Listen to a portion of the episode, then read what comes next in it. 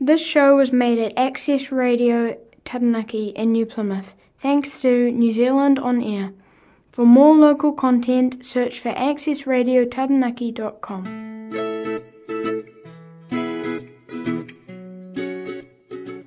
Welcome to Pickatale. I am with Access Radio Taranaki 104.4 FM. My name is Leslie Dowding and I'm a storyteller. I enjoy telling stories in schools, libraries, parks, outside, inside. I have many stories to share. Some are my own tales and some are from around the world. I hope to bring your world into the world of story. Wherever you are, may you enjoy every Wednesday, 8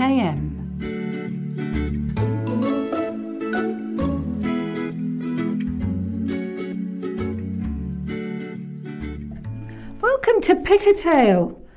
Well, we've had so much happening, haven't we? We've had Halloween and we've had music down in the in the New Plymouth Plaza. And there's lots more things happening as Christmas is approaching. It's not too far away when those jingle bells will be happening. I thought maybe we'd have a few fun poems today and a few short little stories just to help us go along. And this poem is a really funny one. I'm going to try and say it not too fast because it's really just a bit of fun.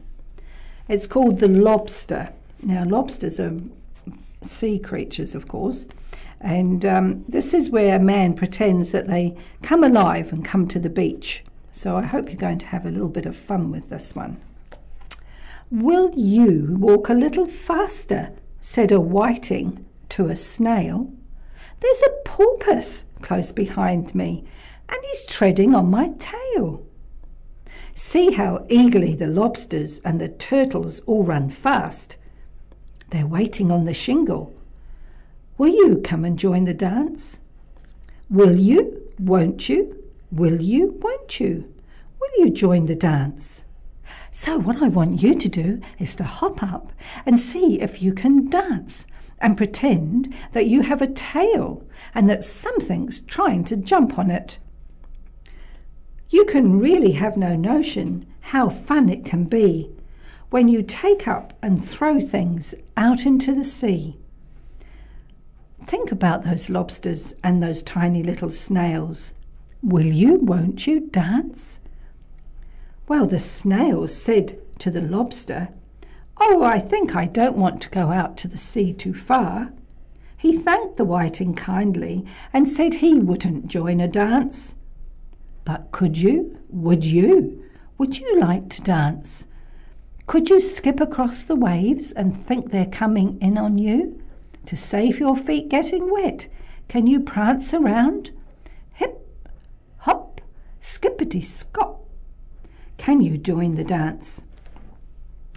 Well, the lobster said to the whiting, I don't think it matters how far we go out to sea.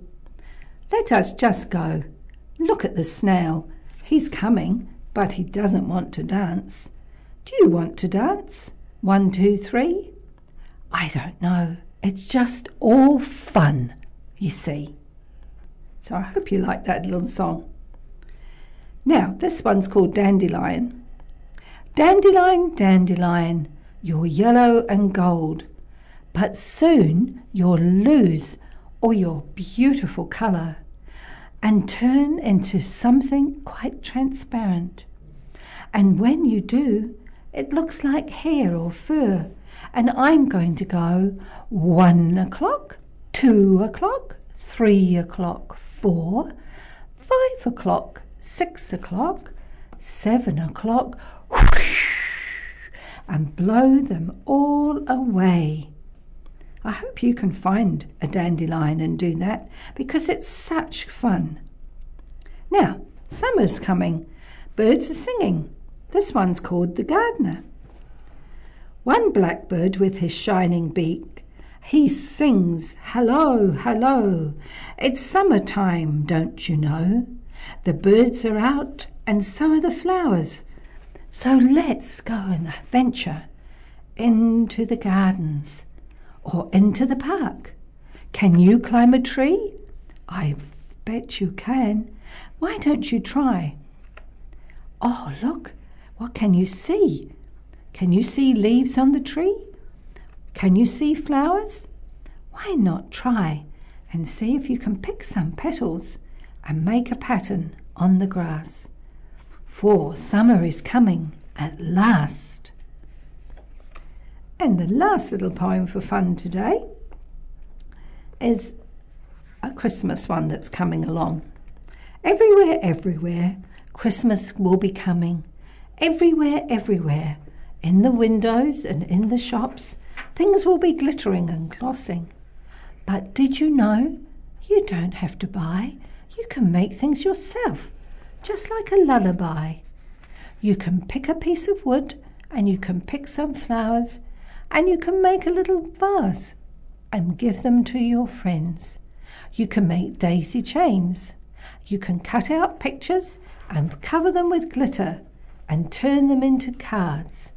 So Christmas is coming and it's a time for laughter. So pick up your spade and your bucket, go to the beach and make a Christmas sandcastle, and perhaps you might find a starfish to put on the top. So, Christmas is coming, but do not fear, for you can have fun whether you're far or near. Thank you for listening to those poems.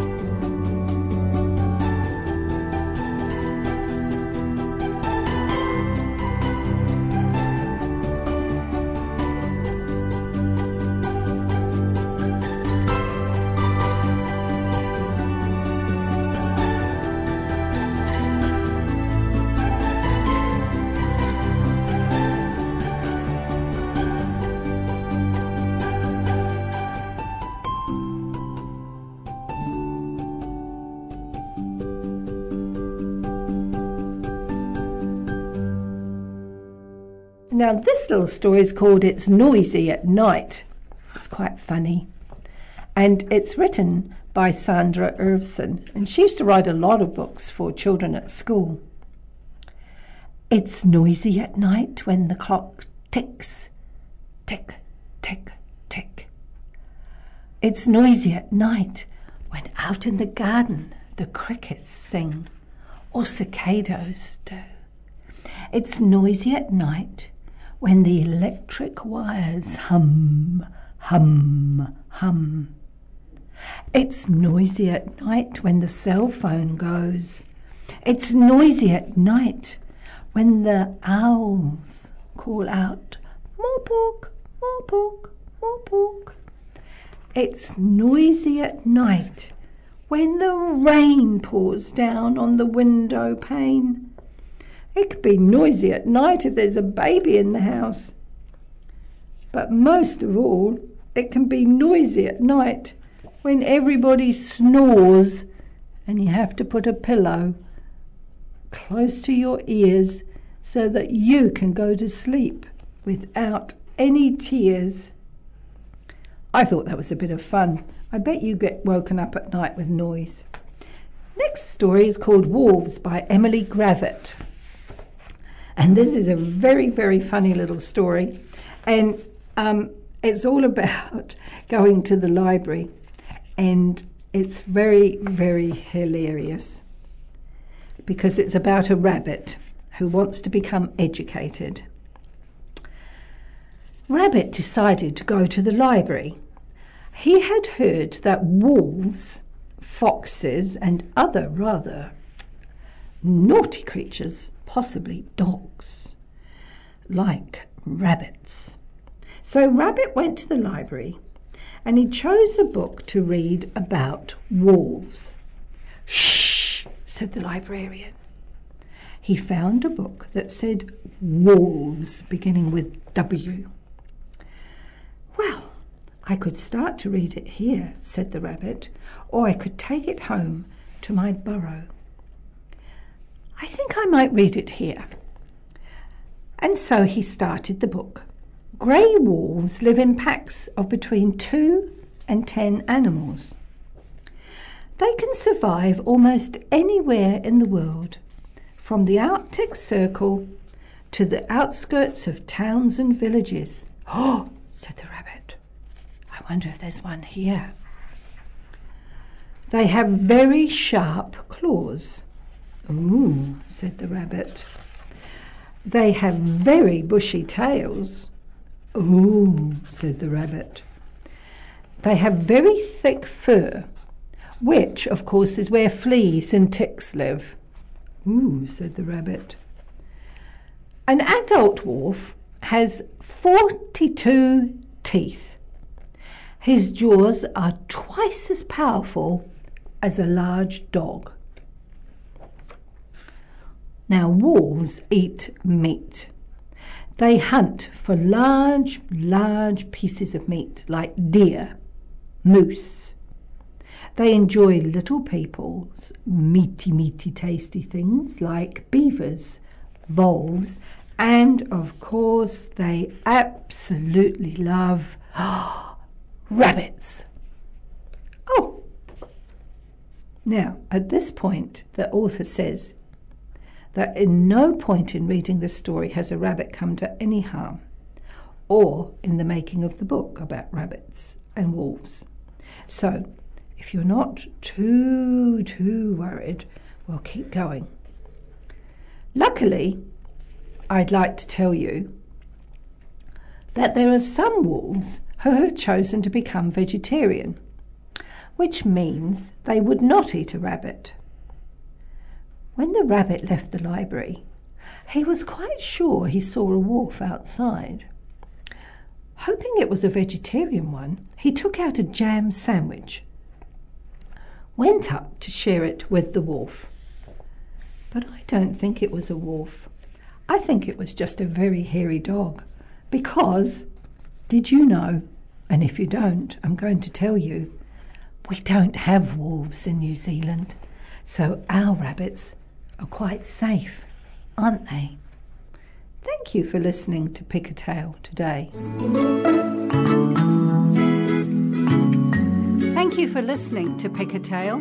Look forward to you tuning in next week and listen to the next exciting stories from Access Radio Taranaki 104.4 FM. Check out the website and the podcasts in case you were too busy to sit down and listen this time you can choose your own time. Thank you from Leslie Dowden.